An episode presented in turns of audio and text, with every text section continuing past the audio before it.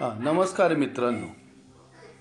सर्व नागरिक बंधू भगिनींना माझं जाहीर आव्हान जाहीर आव्हान जाहीर आव्हान.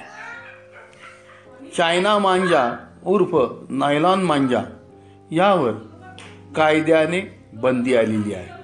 मांजाचं उत्पादन करणं साठवणूक करणं विक्री करणं आणि या चायना मांजानी पतंग उडवणं ही कायद्याने बंदी असल्यामुळे असं करणं हा एक गुन्हा ठरत आहे.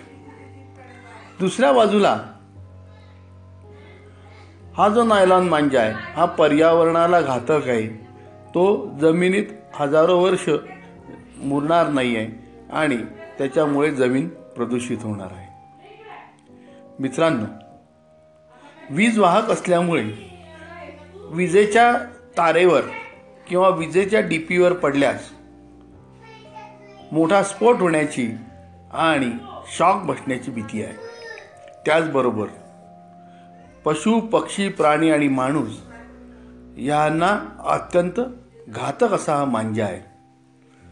पतंग उडवताना या धारदार मांजामध्ये पक्षी अडकतात आणि ते मृत्युमुखी पडतात असा अनुभव आहे. त्याचबरोबर अनेक माणसांचे डोळे कापले गेलेले आहेत ओठ कापले गेलेले आहेत मान कापली गेलेली आहे त्याच्यामुळे चायना उर्फ नायलॉन मांजापासून आपण सावध राहा. पतंगीचा आनंद नक्की घ्या पण ही पतंग साध्या मांजाने उडवा. धन्यवाद. मित्रांनो रात्रीच्या हार्दिक सदिच्छा.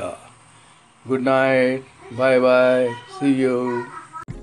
Hello good night. See you.